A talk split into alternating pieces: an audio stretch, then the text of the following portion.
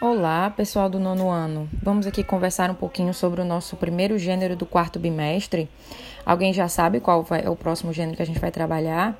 Acertou quem falou carta aberta.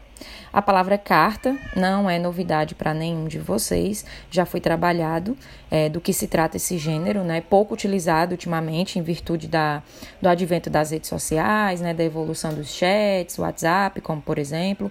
Então a gente vai trabalhar um pouquinho sobre as características da carta aberta.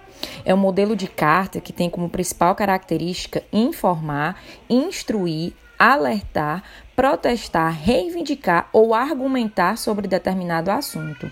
É um vínculo de comunicação coletiva, ou seja, é destinada a várias pessoas, como por exemplo algum público específico, sindicatos, representações, comunidades. Portanto, o destinatário e o remetente da carta aberta não são seres individuais e por isso ela é diferente das cartas pessoais, aquelas cartas que a gente coloca o vocativo, querido amigo, certo? Como é destinada mais de uma pessoa, a gente tem que tomar cuidado com isso, tá certo?